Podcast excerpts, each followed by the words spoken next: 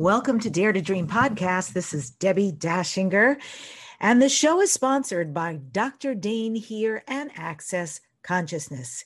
If you love energy work and healing and you want to do it anywhere in the world, go to Dr. Dane, D-A-I-N, Here, H-E-E-R.com, as well as accessconsciousness.com. Dare to Dream Podcast has been nominated for 2 People's Choice Podcast Awards and a Webby Award. Dare to Dream is ranked in the top 100 best podcasts in USA and self-improvement on all of Apple podcasts, as well as ranking in the top 50 podcasts in many countries around the world. If you love this podcast and you'd like to see myself and the guest animated in real time, go to the YouTube channel at youtube.com/Debbie Dachinger. I'm a certified coach, and my expertise is visibility in media. I coach people to write a page-turner book, take their book to a guaranteed international bestseller, and I pull back the curtain. So my clients have the system to be interviewed on media and podcasts, and they get massive results. I show people how to find and use media exposure so they can locate their tribe, fill workshops, and way more. They gain exposure and sell books in the most positive, easy way. If you'd like to get some free tips and tools so you can learn what your message is and you can get booked on media, go to debbiedachinger.com/message. DEBBIDACHINGER.com/message. Get your free tools and templates there. My guest today on the show is Amanda Jane Clarkson. Do you want to know how to elevate your self-worth, net worth, and life worth? Amanda Jane Clarkson is a self-made multimillionaire, best-selling author, podcaster, international speaker, successful entrepreneur, Millionaire's mentor, and Chief Executive Officer of the Millionaire's Magazine. Amanda has shared the stage with world-renowned business leaders such as Dr. John DeMartini, Tony Robbins, Robert Kiyosaki, T. Harv Ecker, Ida Butros, and Australia's former Prime Minister, John Howard. You can find out more about Amanda Jane Clarkson at MillionairesMagazine.com. Welcome, Amanda Jane Clarkson. Welcome to the Dare to Dream show. It is so great to have you. I am absolutely delighted to be here. Thank you for inviting me, Deb. I've been looking forward to this for a long time and just to have a real and raw conversation with you. Yeah, me as well. I want to start from an interesting standpoint because having just read your bio, which is really impressive, and I hope is really inspiring for people who are listening and saying, I'll have some of that, please. I'll have some of that lifestyle, some of that work that I love that really creates a financial situation that makes me feel good. And here you are, totally gorgeous, in your 50s, yum, yum, and you're doing this passion work that fulfills you with women and people around the world. Was your trajectory, Amanda, always like this? Was it always about this kind of work? And what were you doing before you got to this job, if not? It's a great question and a beautiful intro. Thank you. But I want to be real clear and upfront. Where I am now has not been an easy, straight pathway. But I've known since I was very young that I always wanted to live this life by design. And what I mean by that is I hated conformity as a child. I went to an all-girls Catholic private school where you had to do this and had to do that, strict parents. And I just always wanted to break away from that. And I knew that to have the life that I dreamed of since I was a kid, because I'm one of 5 kids in an average family. And I realized that it, you know, to have the life I wanted, I had to find a way to make my own money, make my own pathway in life. And I literally failed everything at school, every single subject except religion and art. But then again, my father's sister was a nun who taught us. I think I only passed religion because of her.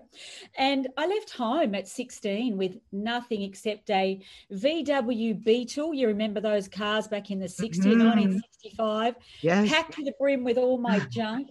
And I moved out of home. And I've been by myself since I was 16. I never went back home. But I'd always had a vision to start a business, but it wasn't easy. I literally had 33 different jobs, didn't like any of them. I know it sounds crazy, but I swear to you, that's almost one job after another after another. I don't every 2 to 3 months. No, every 2 to 3, 6 months max. And I would whinge and whine, as you do when you're young, and still do sometimes. My mother would say, "Don't be bitching to me, Amanda. If you don't like it, change jobs." That was the advice I got. In hindsight, I'm kind of glad now that she didn't mollycoddle me and tell me to stick it out, because I didn't like what I was doing. And I think that was key for me, Deb, that if you don't like what you're doing, do something about it. Don't stay there and whinge and whine. And so 33 jobs later, I got into business. I realized I was just not cut out for a job, started different businesses. And I've had 14 different businesses, many failures, a few successes, highs and lows. I've made money, I've lost money. I've had really down days, high days, everything in between. But I always knew in my heart I was here to serve. And I love nothing more than sharing my mission and helping other people get the life that they want.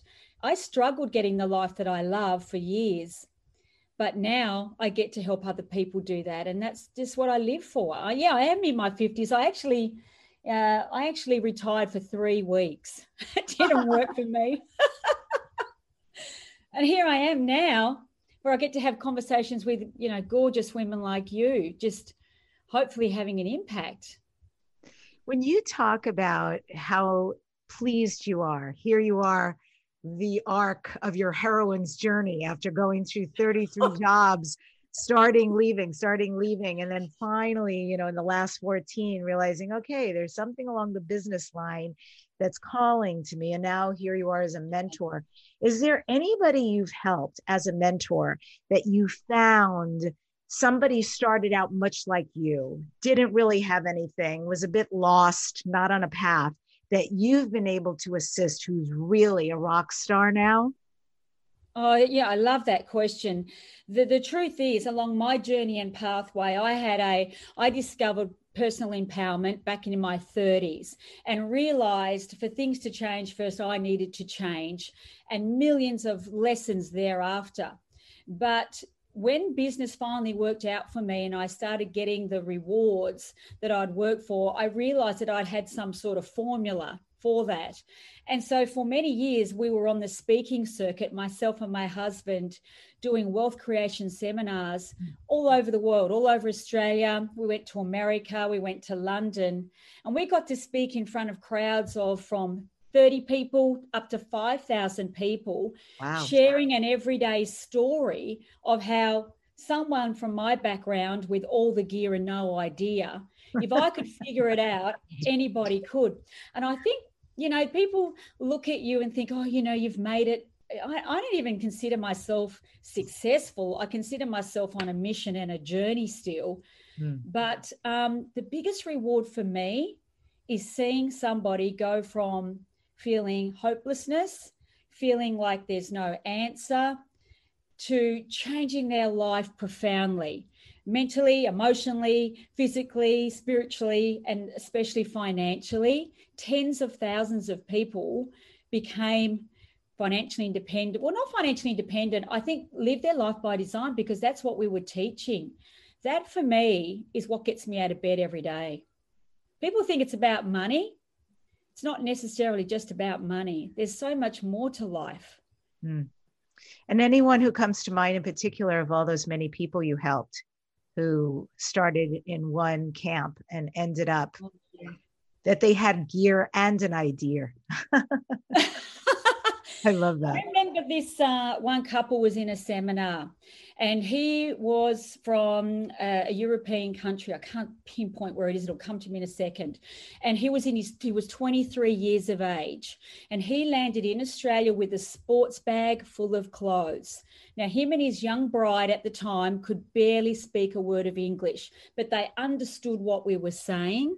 At the end of the seminar, they purchased the information program that we were selling at the time or offering at the time. He was so determined because he grew up living on a dirt floor. So they were so poor where they came from, they didn't even have a normal house. He was one of 9 children, but he made it work because he realized in Australia and some parts of the world, in America, you have it so easy that you don't try hard enough, or you quit when you're maybe a couple of moments from success. And he became a multi-millionaire.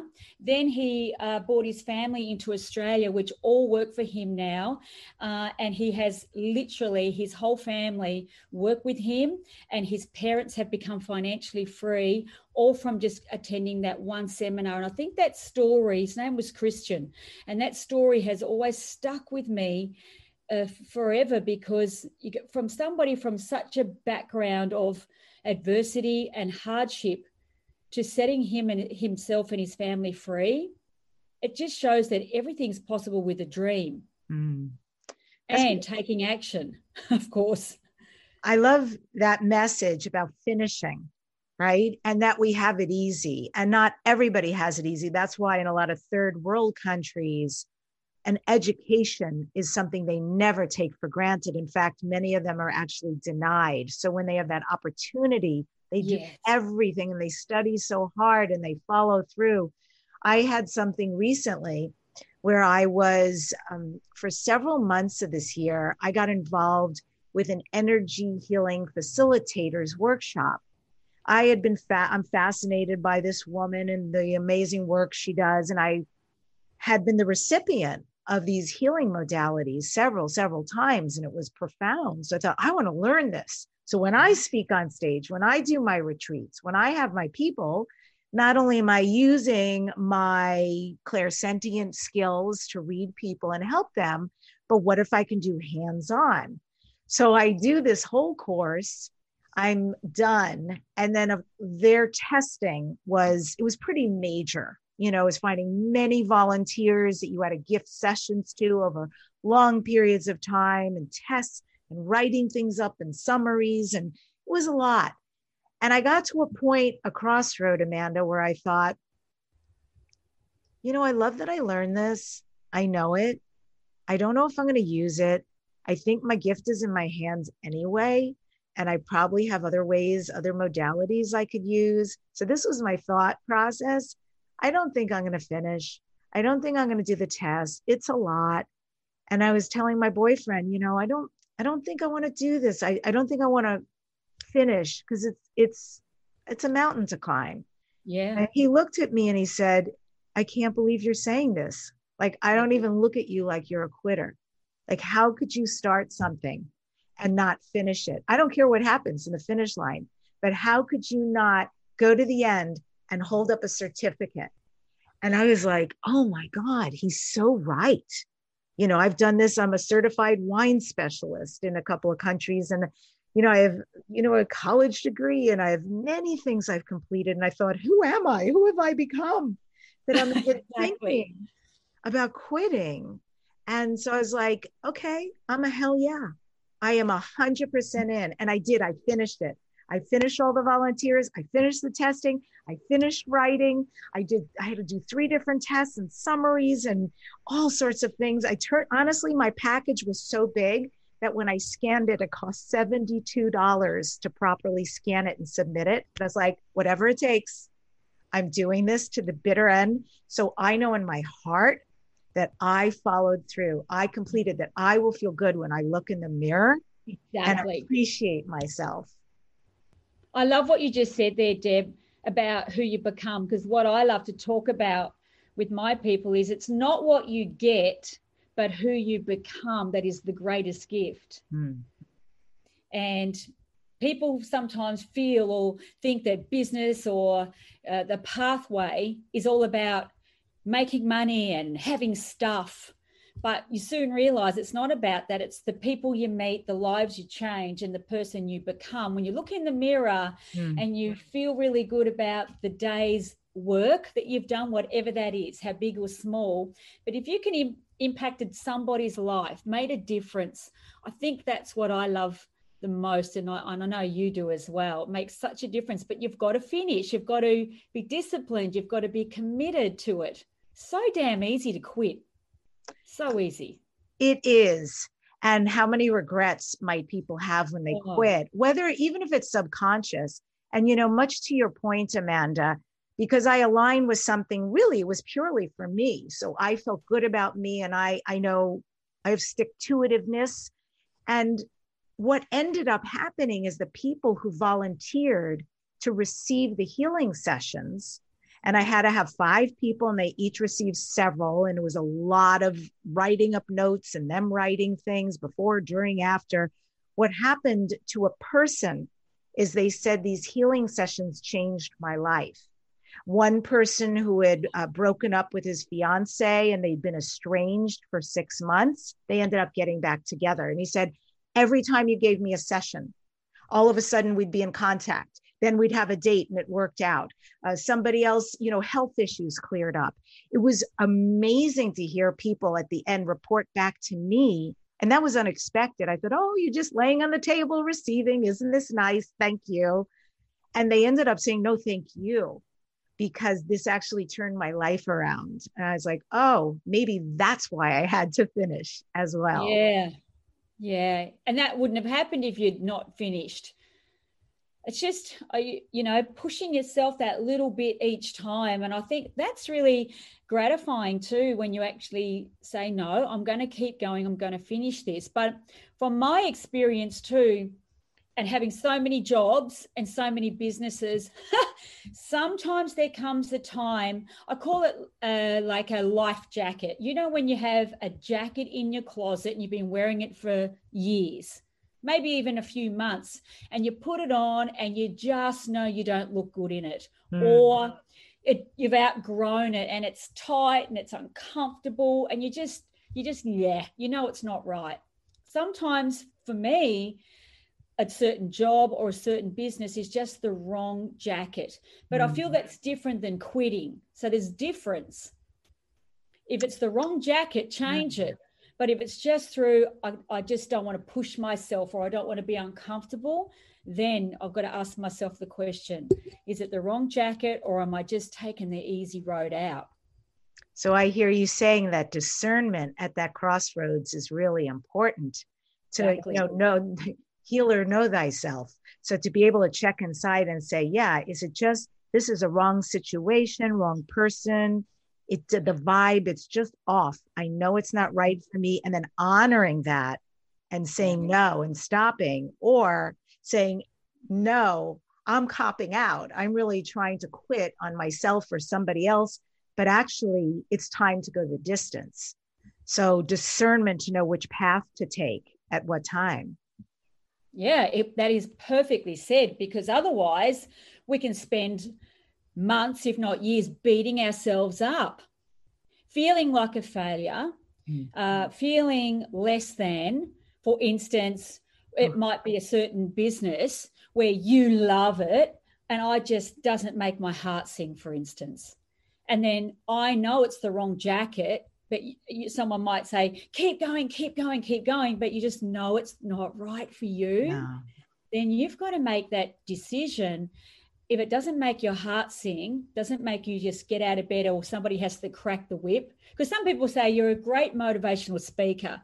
I'm not a motivational speaker. I like inspiration, inspired speaking, not motivational. That was when I was a personal trainer, making somebody do something they don't want to do. And you've got to ask yourself these questions. And I think that a lot of people forget to trust in their own intuition. Mm. So I love your tagline, which is elevating self-worth, net worth, and life worth, if you will. Yeah. So I want to start with the first principle about elevating our self-worth. Are there ways that you recommend that entrepreneurs somehow assess who they are in order to bump that up, but, you know, to really inside and out feel great about who they are? Yeah, you know what? Self-worth really starts with self-awareness. Who are you? What do you want? I remember growing up, I would get such a hard time, first of all, because I was a failure, perceived a failure at school. Then because I left home, I didn't even get to grade 10. I barely got through grade 10, actually. I didn't do grade 11 or 12. And I left home with nothing. And you should get married. You should have kids, right? That was the upbringing I had back in the 70s and 80s. And I didn't want to get married and I didn't want to have children. I knew from a young age it wasn't my pathway. And so self-love for me begins with awareness. Who am I? What is right for me? And it's breaking away from that conformity that so many of us, especially women, live with because we have the guilt or made to feel guilty by maybe our friends, people we hang out with. I got so much ridicule for years, Debbie, because I didn't want to have children. What's wrong with me? You're so greedy. You're only thinking about yourself and all this sort of stuff. But this is where self-love comes from, asking yourself the questions, what life do I want? What do I want to feel like when I wake up of a morning? What makes my heart sing? What am I going to do to change the world or even change one person's life? This is what I really focus on about self-love and not feeling guilty about what society thinks you should do, your parents, your teachers, religion. It gets hot under the collar, some of these subjects, you can imagine, right? I came from a Catholic background. Yeah. And, you know, I remember my father once came home and he said to my mum, because I've got two sisters, and he said, there's a little lingerie shop downtown. I've been doing some tiling work in it. And it's kind of like a walk-in, walk-out situation. I think we could buy this business for our daughters really cheap and get them started on their pathway to being an entrepreneur. We were 19 at the time. I was 19. And my mum turned around and she said, no daughter of mine is having a business. She's going to get married. She's going to have a bunch of kids. And that's the end of that. And I thought, that's not my picture of the world. That's not what I want. And the question I always put to people is, how much self-love do you have? You know, becoming aware of, are other people's decisions right for you? And it's having the courage, Debbie, to say, thank you, but no thank you, Mum. That's not my pathway. But some people find that so hard to say. What did your mom think as she witnessed you become who you've become? You know, it's interesting because, you know, we grew up in the 60s and the 70s, which are different now. And we didn't have the amount of education as in personal development. I don't think they ever read a book in their lives, except the gossip magazines and what was on the radio and TV or church or, you know, their gossipy neighbours talked about. But I would get laughed at a lot, ridiculed by lots of friends and family and people around me because I wasn't what they call normal. And over the years, you know, this is not please don't feel that this is an attack on my parents because, you know, Mum and I are really great friends now. And I wrote about her in my book. I was a very angry girl for many years. I had a real problem with my mum, as many young children do growing up. I felt that I wasn't understood. I felt I wasn't seen, that they didn't get me or didn't care about what I wanted. So I was angry for a while, and I'll certainly say that. But for many years, 15 years, my parents had no clue what we were doing when we were traveling the world as seminar presenters. And but now in her later years, she's really proud of me. But back then, I don't think they understood the choices. Mm. That's okay. Wow, what a maverick, especially to come out of a paradigm like that, a society, a community, a family paradigm and say, I'm forging my own path. I'm very impressed by that. Yeah. So here you are, you've built and scaled multi-million-dollar business, and you use that principle to help people become financially free. So what do we need to know? So if money and this worth are rolled into the building and the scaling, what do we need to know? Even that it's possible, probable, doable, that we could have a multi-million-dollar business that we could build and scale. A fabulous question. Well, if, as I said, it comes with self-worth. Know thyself, or know yourself and know what you want, because to elevate net worth, which net worth can mean money in the bank and your net value to society as well. Who are you becoming? And that's why I say it's not what you get, it's who you become that matters, enriching your own life so that you can enrich other people's lives. But truly, to have money in the bank, because I talk about becoming a millionaires from the inside out, depending on your values, because success in the simple terms is an inside job. It's not about chasing money or chasing wealth or chasing success. It's making sure you build and scale a business that serves people. Mm-hmm. And that comes from self-worth. Because to be able to serve other people, take your gifts and talents to the world, doing something that you love takes commitment, it takes dedication, and it certainly takes a proper business formula, but it starts with you. And, you know, less than 1%, by the way, less than 1% of people ever become financially independent. Because so many people have stinking thinking around money.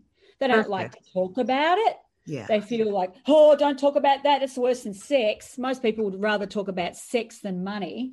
I mean, they're both fabulous subjects, but ask women. As so many women, I'd be interested in on your viewers, they just don't like talking about money. It makes people feel uncomfortable.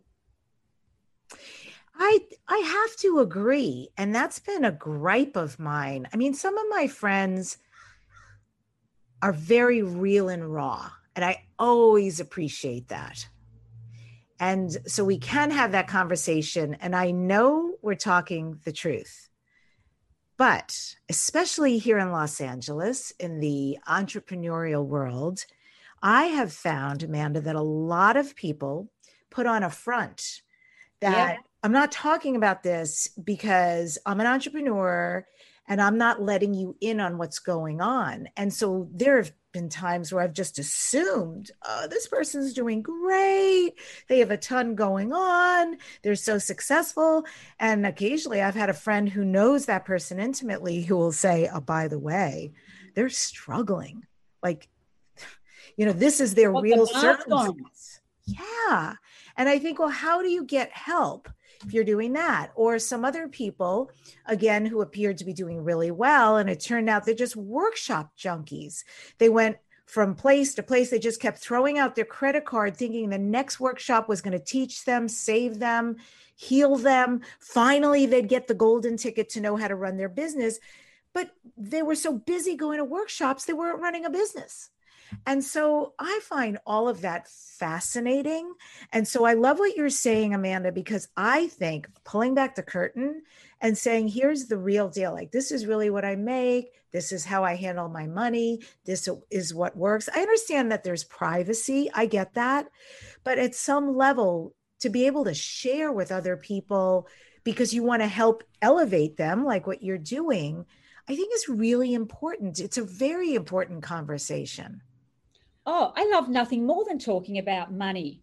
And people go, oh, you know, you're money hungry, or money's not everything. Money doesn't grow on trees. Well, I say it's bullshit. You probably haven't got any money if you feel that way. Most broke people say money is not important, but money matters, and money impacts everything that is important to you, your children, your family.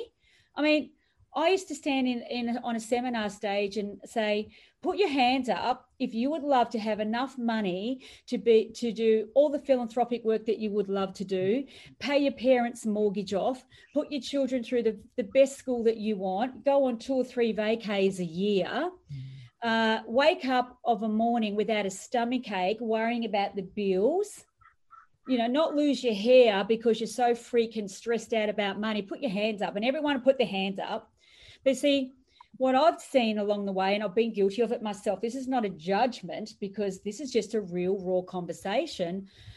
We go through life and we want to look good on the outside, but to have money in the bank and build real wealth, it takes dedication and commitment to not spending your money, holding your money, and then popping that into assets that grow. For us, it's a property, but for most, for many other people, it could be in the stock market, it could be in different types of businesses, it could be in gold, stocks and bonds and things like that. And I'm not a financial advisor, don't get me wrong, but I know that it takes discipline and commitment to build a business, hold on to the profits instead of spending them all, and investing, because the investments are what grows in the end.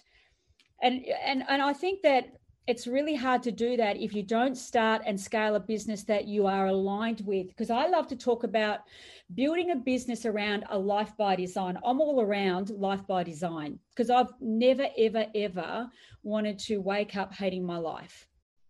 So I love what I do here, talking with you. I couldn't be happier. This is what I love to do. I love to change people's lives. And so it doesn't matter what business you're in. You could be in the baby product business. You could be in the health business. You could be in any type of business. But the business has to be profitable and scalable. I'm going on a rampage now. Cut me off. Oh, I can't hear you. Hang on. I can't hear you, Deb. I said, I don't want to, because I feel like what you're saying is really important. And one of the things you said, I want to hearken back to, because I've seen this a lot. I would love you to weigh in on this. So it breaks my heart because there are people who have not had money, right? And then they get money, and that feeling of having been in so much lack, and suddenly something comes and it's like, oh, yes, money, awesome, right? Which is a beautiful thing. But the problem is then they start, oh, I wanted that outfit, and I wanted that trip, and I wanted to work out at this gym, whatever the laundry list is. Oh my goodness. They just start spending, and it is not good. It is really not good. Or they give it away because they feel guilty. Yes. Other people can make you feel guilty. It's interesting to see the people who ask for money or make you feel guilty about it. And I really believe a lot of women don't want to lose friends. They don't want to lose family. They don't want to be judged. Mm. And so they don't have money because they get rid of it. And there's a saying out there that money flows from those who don't have a value on it to those who do have a value on it. And I have a belief if you divided all the money up, because there's so much talk about it, the rich get richer, the poor get poorer. But if you divided it all up and gave everybody an equal share within a certain time frame, it would be back in the hands of those who valued it, had a purpose. You've got to have a purpose for money, because money, I say money's got 4 legs, we've got 2, and you cannot chase it down. You've got to attract it by serving people. This is my truth. This is all I know. I'm only sharing with you my story. I hope I don't come across preachy, but, this is just the journey I've been on, and the more I serve people, the more fulfilled I've become in all areas of my life. Yeah, absolutely. And I just want to, say, I'm so sorry I was muted earlier. One of the hilarious things about working from home, I don't know about in Australia, but here in America, like all our late night TV shows everybody's at home filming because they can't go in the studios, right? Everything's still shut down almost a year later. And so they'll be wearing a beautiful suit, but they're wearing shorts underneath, and their kids will suddenly come barreling through the door and be on camera in front of a million people. And so it was with me a minute ago. Here I am. This is my office studio with my dog. Let me out. Let me out. I'm texting my boyfriend, help. And she's under the table. So I'm so sorry. I muted myself so you couldn't hear her go, let me out. And then you see the door opening. Oh, it's all like, whatever. It's all happening. It's usually I've got a Burmese cat who swings on the door on the outside because he wants to come in. So he puts his claws in the wood and swings. And then the poodle who's under my chair will run over and tell him off. And I'm going, I'm on studio if you don't mind. Oh, that's great. And you can actually hear them doing all of this, or it's a visual? There's a fight going on in the corner and I'm trying to be all, professional over here. I'm trying to kick him under the table, but I can't reach him. It's great. This is real life. Yep. So it's just good to address all this. I could tell, look, she's going to come in. She's going to do what she's going to do this on. This is a very independent dog I've got here. She's like, at least you've got trousers on. Yeah, that's why I always dress. Make sure I'm dressed. If I have to fly out the door, I've got my clothes on at least on the bottom part. Well, thank you for understanding. So everything you're saying leads me to this, because when you talk about how you show up in business, when you talk about telling the truth about all this, so one of the projects that you took on was Millionaire's Magazine, and I want to tell people so they can also get their copy. I was so honored, Amanda, to be featured in one of your inaugural, not the very first, but certainly one of the inaugural magazines that rolled out. I was next to many people that I know in the business world, having been an entrepreneur for so long, and that was really fun. So what was your vision? What was it that kickstarted you so that you said, I am taking on this project, rolling up your sleeve, I'm diving in? In my 50s, what was I thinking? It's amazing, right? Fresh vision. Good for you. You just get to the stage in life where, for me, as I've said, the most fulfilling part of my life, and I know this is why I was put on this planet, I love sharing hope and a story and a vision for other entrepreneurs that don't quite believe that it's possible for them to get the life they want. And so, shall I keep talking? I love it. And so after 14 years of being on stage in wealth creation seminars, my husband and I decided it was time to just take a break, and he wanted to get into project management and stuff like that. He builds. And so I had 3 weeks off, and it was the loneliest time of my life. I just loved what I did so much. I kind of lost who I was. I had a downtime like every person. I have all my ups and downs and everything in between like everybody. And I locked myself away in a hotel for 5 days to do some very deep soul searching. No phone, no visitors, no husband, no animals, nothing. To think about what I want to do for the next 50 years of my life. By now we'd had holidays, we had the dream home, we had the stuff, but I still had this burning desire to make a difference. And by chance, I ran into a young lady who's our publisher for Millionaire's Magazine. And my vision or my mission is to impact and inspire 100 million women over the next 100 years through what I call the butterfly effect. I talk about it in my book I wrote, because I really believe that starts with us. And our language, our words, our demonstration has such an impact on our daughters and our sons to give them hope and the belief that they can create the life they want by design, not one of conformity based on what we think they should do. And that's 1 million women a year. And so to get our message out to the globe, we started Millionaire's Magazine, which is a global stage where we get to interview beautiful women like yourself, Debbie, who have a mission and a vision, inspired to help other people, elevate other people's message. And I just love that we get to do this. And and that's where I came from. And we're underway now. We're into issue number 7. We've got tens of thousands of subscribers, and we're just barely starting. But this is what I want to do. I want to leave a legacy with people like yourself that contribute and say, yeah, we can change. We can make a change to our daughters and our sons of the future and change their thinking. How's it going? How is the project? It's still very early on. Right? Baby. It's a baby. Absolutely. Because if we were having this conversation in 5 or 10 years, your hindsight and wisdom, you could talk about the bumps and the moguls and everything. Every day. Oh, yes. But still in its inception, and I love that your tribe is finding you. Is there any other pieces that you're discovering as you step into this?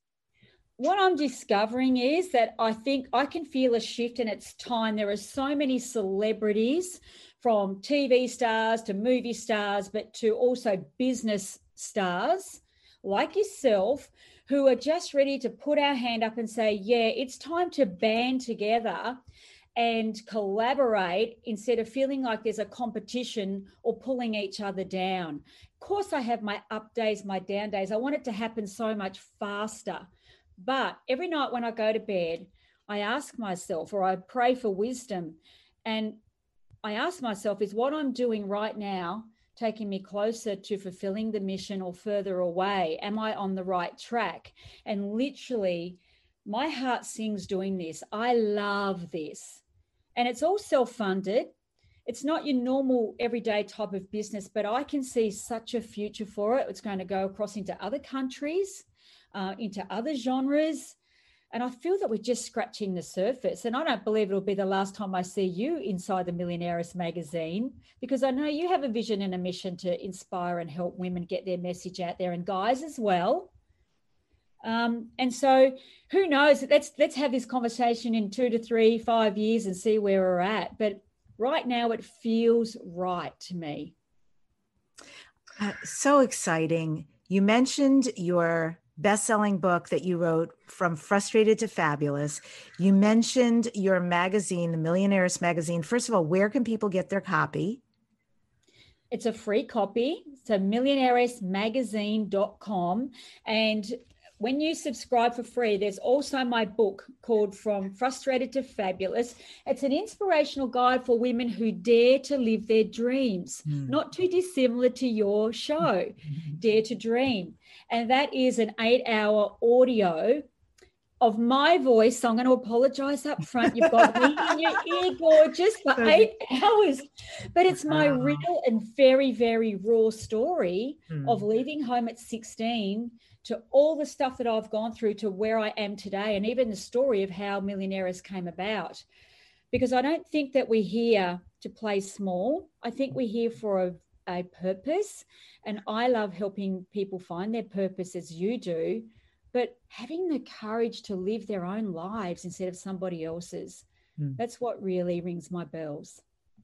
I am so curious, Amanda, when you say you went into a hotel room, shut yourself away, soul searching, and you decided to do some processes to figure out, okay, I've done pretty well, and this has all been wonderful, but I feel the call of something else. I don't know what it is.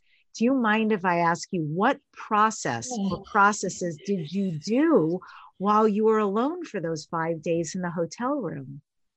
I cried a lot because, I'll be right up front with you. This vision or this mission that I feel that I was called for felt so big, felt so cumbersome and so hard. And I was trying to run away from it. And I'd have headaches, and I could feel it inside of me pulling, the pull. And it's not like voices on the inside. It's not like that. It was a message. It was a deep knowing in my soul that I hadn't finished. My work wasn't complete, that I was here to keep sharing a mission or a story, inspiration, you might call it. And I tried to run away from it. And that's the honest truth. You're right. I had it all. What would seem I had it all, but not really, because I was empty in here. And so I sat in that hotel room asking myself, why me? Why do I need to keep going? Why can't I just be normal? Why can't I just be bloody normal? Have a great life, do nothing, swan around, drink champagne, but no, it wouldn't go away. And I had to ask myself, do I have the courage? Do I have the energy? Because I was in my 50s. Because there's ups and downs and everything in between in business. You know that. I have some very down days, some up days. And how can I get away from this? But I just couldn't. And I said to myself this, when I go to the end of my days and I'm lying there and it's my last day on this planet Earth, did I do everything I could with everything that I had? Yes or no? And if I walk away from this, I know that I will be disappointed with myself and that I cheated myself out of the purpose that I'm here to do. And I had to put my big girl courage pants on and ask the universe to guide me, which the universe guided me to my now business partner, my publisher, Robin Gipters. And here we are. But it wasn't easy, Deb. It was one of the toughest 5 days of my life. Mm. But I'm so glad I pushed through because I'm so fulfilled and I know it's the right thing. And this is why I say to anyone listening, become self-aware. And that's where self-love comes from. Become self-aware and listen to the intuition that we all have. And let your soul guide you, because you do have the answers inside of you, as you know. I don't know anybody who receives a calling like that. If you're living a life, even though it seems quite big to other people, but it's clear that calling is way beyond the zone you're living in right now. And a lot of that zone is unknown. How do I create this? What does that look like? How am I going to show up?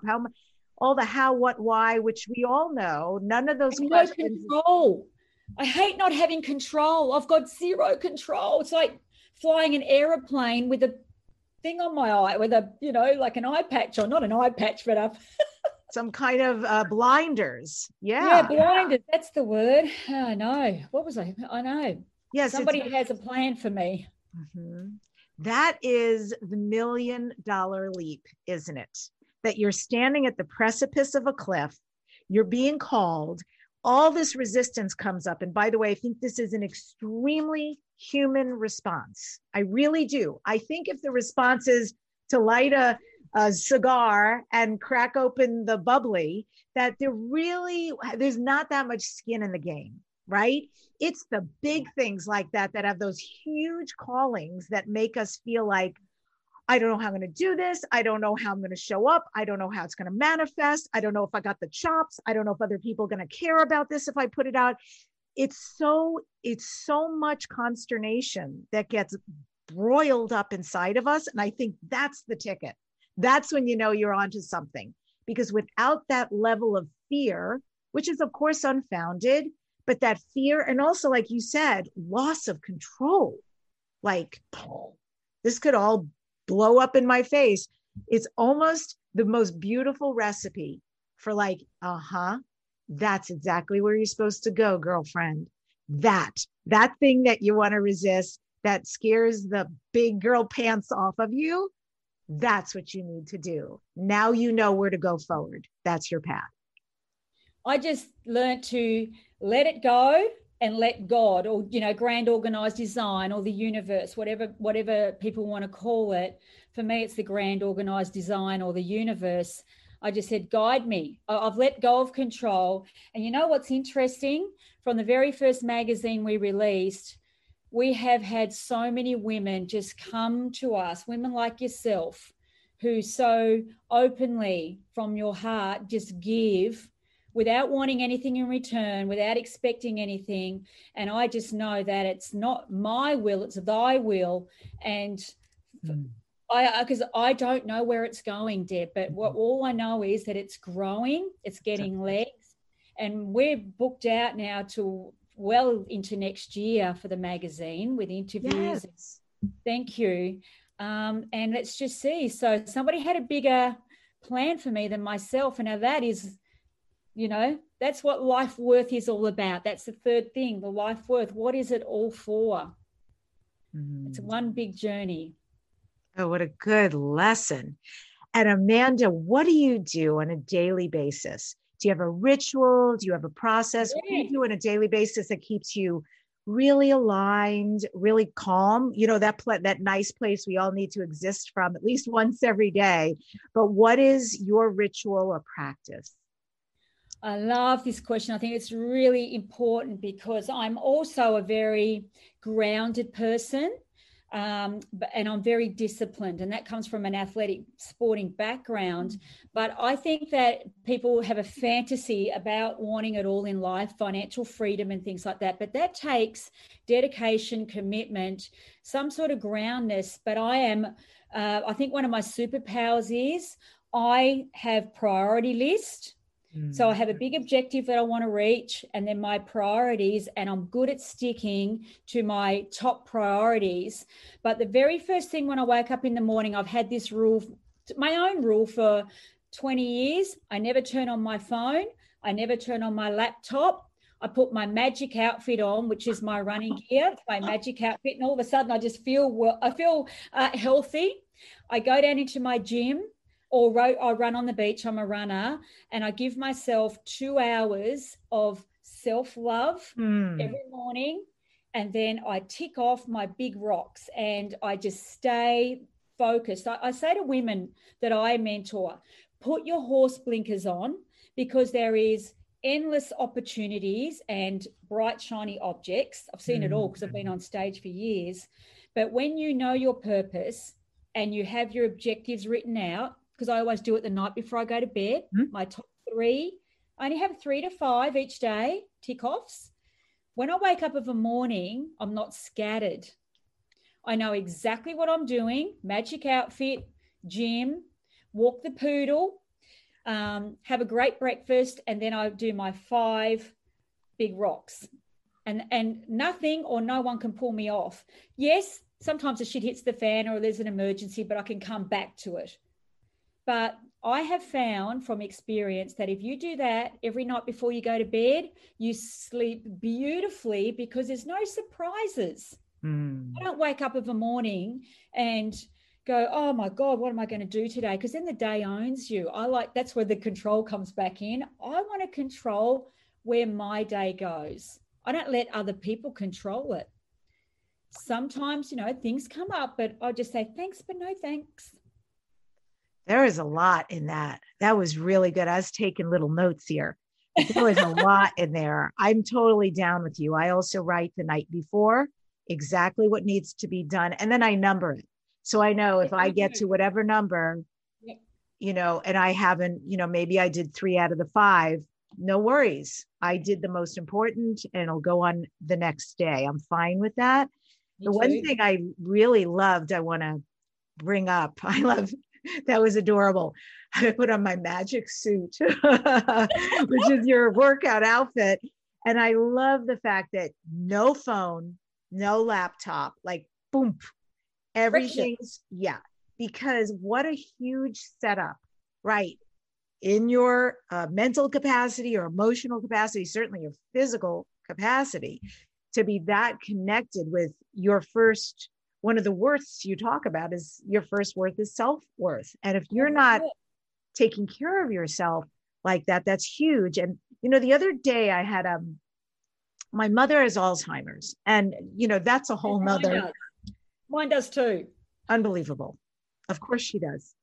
Well, another show, Amanda, like for real. It's deep for anybody who's got same with a parent, and if you're the person, the go-to person, my other siblings on the other side of the country, I'm the only one here. It's a lot. It's really a lot. Yeah. And my mom went in for a procedure that was supposed to help her, and they discovered something and she ended up in the hospital. This is all happening, by the way, right now. And so it was literally from the moment they made the discovery, and don't worry, it was like an infection in the leg kind of thing, but also a blood clot, that's not good. And, so the moment the doctor decided to put her in hospital, the phone calls every 7 to 20 minutes, I kid you not, needing help, and paperwork and fill this out. And what about medication? Is she allergic? And what It was unreal. And then texting my family and everybody in the loop and who's going to take care of her cat. And it went off the charts. And by the next day, I could tell, I felt overwhelmed. I could tell my anxiety was I knew it was bad. Why? I missed calls with clients. Like, that never happens. And I was mortified. And of course, I told them the truth and apologized.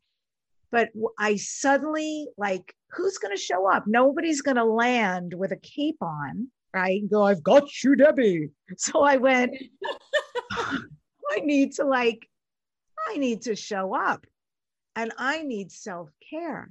I have to stop everything right now because I am going down a really bad path. And I immediately went, time for a bath, hot Epsom salt, minerals, everything gets turned off. I call my girlfriend, what you doing? I'm having a hard day. Cool.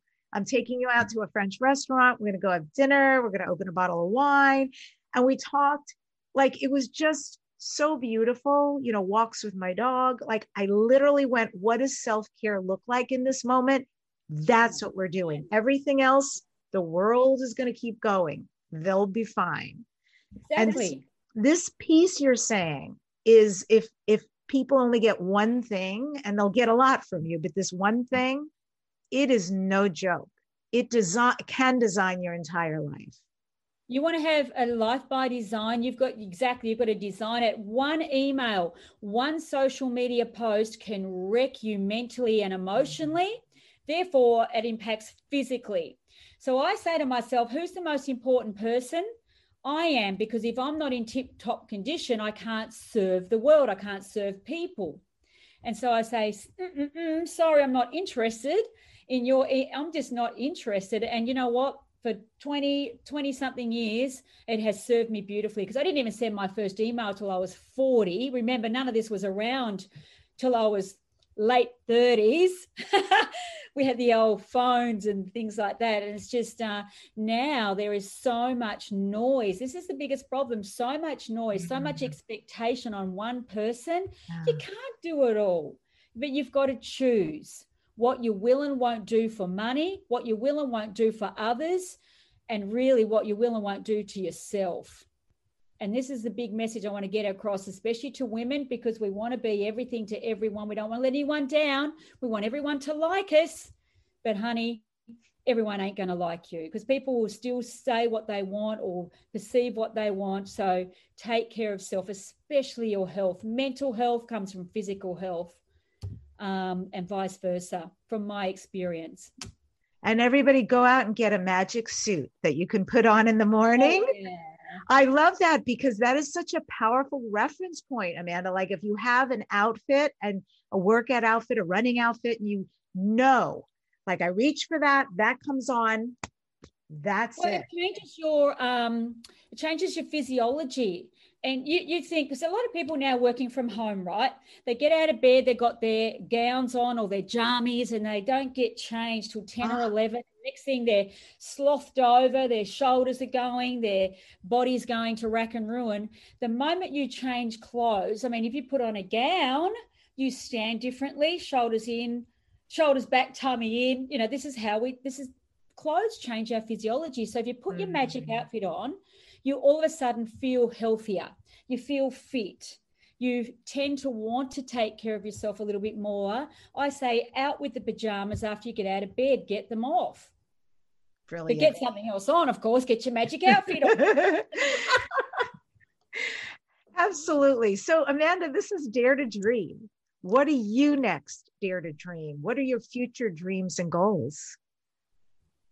I dare to dream that the mission that I feel or believe that I've been called for comes to fruition, and that long after I've left this physical plane, the legacy lives on, and other women pick it up from where we've left on, and just keep empowering and impacting lives. It's my dream.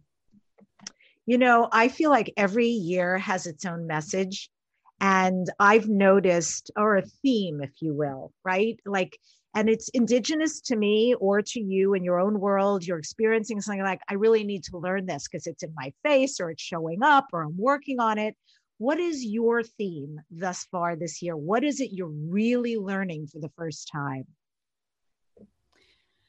I think this year, for the first time, I'm really understanding the value of letting go of control and trusting more in what the universe has in store for you.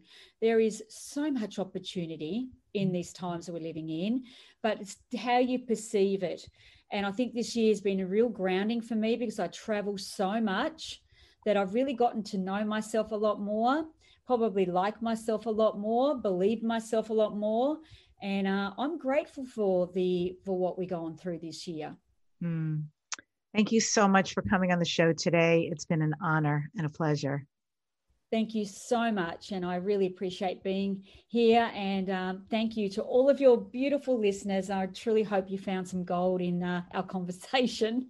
Gold from the Gold Coast, from Amanda Jane Clarkson. Again, go get your magazine. It's MillionairesMagazine.com. Very, very cool of her to offer that to you for free. And also the audio of her book, From Frustrated to Fabulous. And I end today's show with this quote from Parker Palmer. Self-care is never a selfish act. It is simply good stewardship of the only gift I have, the gift I was put on earth to offer to others. Subscribe to the Dare to Dream podcast. This is your #1 transformation weekly conversation. The upcoming guests are the authors of the international best-selling book compilation called The Ultimate Book for Dog Lovers. We're going to have celebrity dog trainer Ryan Matthews here, also renowned children's book author Hal Price, publisher Vicky Winterton. This panel is going to be amazing, and you're going to learn some information about dogs, pooches, canines that you never knew before. If you love the podcast, go to YouTube and watch us at youtube.com/Debbie Dachinger. And for all you awesome Dare to Dream listeners and viewers, tell your friends, tell your family about the show Dare to Dream, and have them join in too. Take a screenshot of the show or of you listening and watching the show and send it, and I will send you something special and give you a shout out as well. We love knowing that you're enjoying this episode. Write about it on your favorite social media platform. And be sure to tag me, Debbie Dachinger, DebbieDachinger, so I can shout you out. I encourage you to let people know that this is your favorite conversation and podcast. And thank you for this amazing, amazing 13 years of being on air and on podcasts and on YouTube with you. You've made my dreams come true.